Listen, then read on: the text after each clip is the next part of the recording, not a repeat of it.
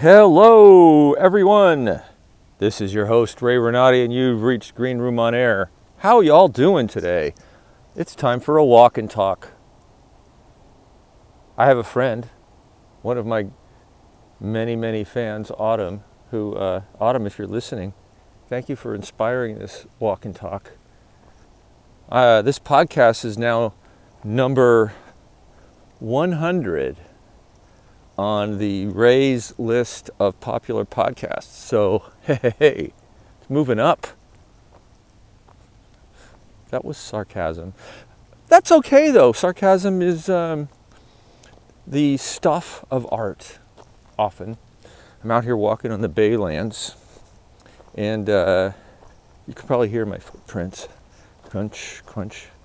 Little rocks under my feet, little pebbles in the dirt. I'm trying to walk on the moss.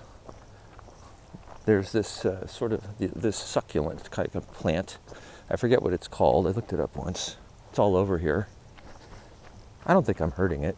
Well, maybe I am. Maybe I shouldn't walk on it. It might be destroying nature. Hey, do you know there are beavers out here now? There are two beavers in the Palo Alto Baylands that have been spotted. I saw a photo. Beavers? What the hell? They say it's going to help the ecosystem. Apparently, many, many, many years ago, there were more beavers. They think these beavers came from Lexington Reservoir, which is way up in the Santa Cruz Mountains above Los Gatos. And we are at least 25 or 30 miles from here. So those beavers somehow made their way over here, and it took them like 50 years. So they must be the children of the great great grandchildren or great great great grandchildren of the original migrating Lexington Reservoir beaver. Maybe I should say that in the plural, beavers. Otherwise, it sounds a little risque.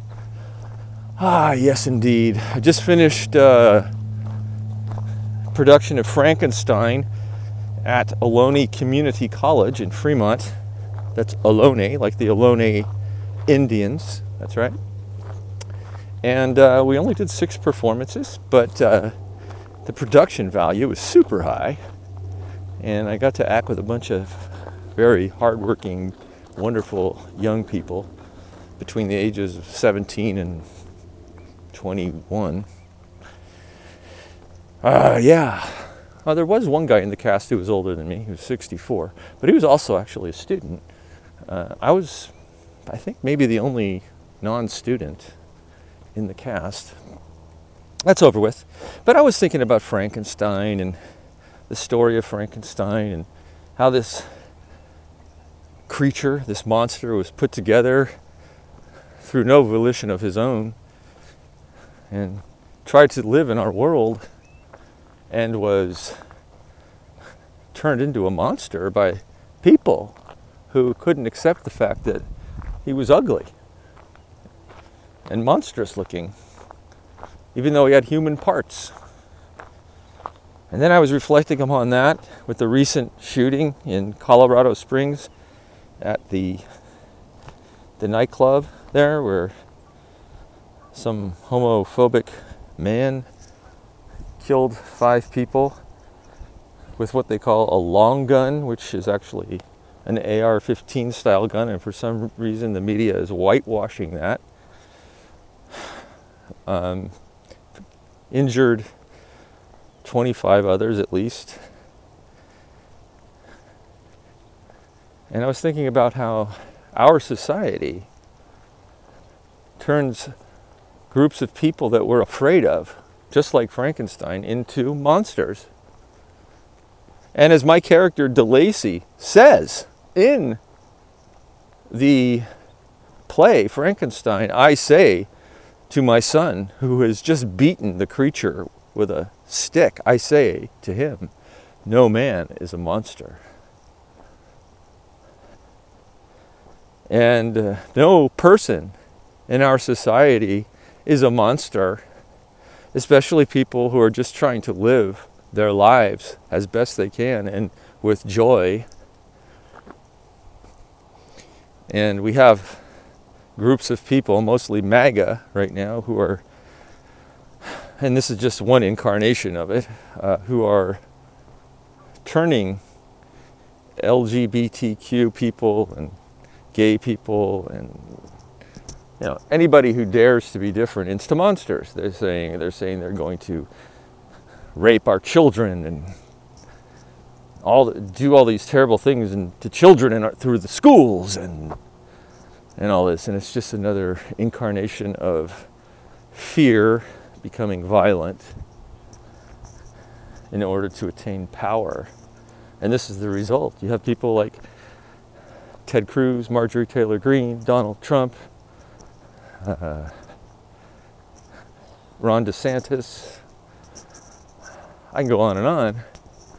Herschel Walker, people who are promoting this uh, hatred uh, and encouraging violence against those who are born different. And anytime anything has to do with sex, then people get really riled up for some reason. Like with the AIDS crisis, you know, the gay disease. The disease that doesn't deserve funding because it's the gay disease. Well, they shouldn't be doing that anyway. Well, oh God. So it made me think about the parallels here between the Frankenstein story and our story now, today, here. So weird to be talking about this as I'm out here on the Baylands. Maybe you can hear those ducks quacking. Oh, they stopped. So many birds out here. It's so beautiful out here get the most gorgeous sunsets. Clouds are deep orange over the mountains in the distance. And the ducks are in the water, the canal here, the tributary of the San Francisco Bay, feeding. There must be so many fish because there are so many birds. It's a bird sanctuary. During half the year, we have thousands of white pelicans out here. It's beautiful. Yeah. I don't know. Humanity. It's so weird how people could be so caring and kind on a personal level and how they can be so absolutely cruel and evil on a social level. But I guess maybe that's just the way primates are. Jane Goodall was astonished and horrified when she saw her beloved chimps attack another group of chimps and murder all of them in the middle of the night for seemingly no reason. Well, I guess we still are doing the same thing against the other, the threat I wonder if we'll ever change. I mean, I think we can because we have self awareness, which I don't think the other primates do to the same extent or even close to it. And there are nation states in existence who have dedicated themselves to not acting in that way, so it is possible. I mean, you have the Scandinavian countries, and other countries who are neutral and who've institutionalized neutrality. So it's possible. It is possible. We have examples of it. But will it become ubiquitous? Will it become worldwide one day? Well, if it doesn't, we're going to destroy ourselves. We're going to destroy the environment, or we're going to blow each other up with nuclear bombs, or we're going to kill each other off with viruses created in labs, or whatever. It's, that would be inevitable unless we change. But we're going to have to leave the planet anyway as a species because the sun will will explode one day and uh, in, nearly engulf the Earth. It won't engulf it apparently, but um, at least according to Neil deGrasse Tyson, it will be so close that it, the Earth would become uninhabitable because of the heat. So we need to start working on some rocket ships to get the hell out of here. But that's going to be a few billion years away apparently, so I can't even conceive of one billion. So I think by then, if we make it, we'll have some way of teleporting somewhere else. Yes, indeed. Uh, starting to get dark. Is there a moon tonight? I don't think so. There's some contrails from an airplane. There are people who believe that those trails have secret gases in them that are poisoning humanity.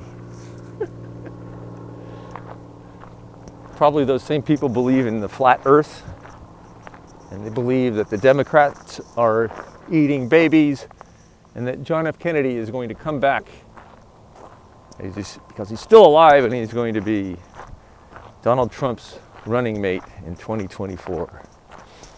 Yes, there are millions of people who actually believe this. Amazing, amazing, amazing grace. How sweet the sound to save John F. Kennedy Jr. from a plane crash that happened uh, many years ago. I don't know what I'm talking about. Oh, hello, birds. Egrets. Egrets. Those are egrets. Alrighty. Well, thanks for listening, folks, to my evening walk and talk with your friend Ray Ray.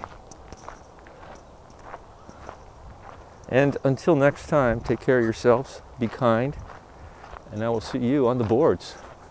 Bye bye, everyone.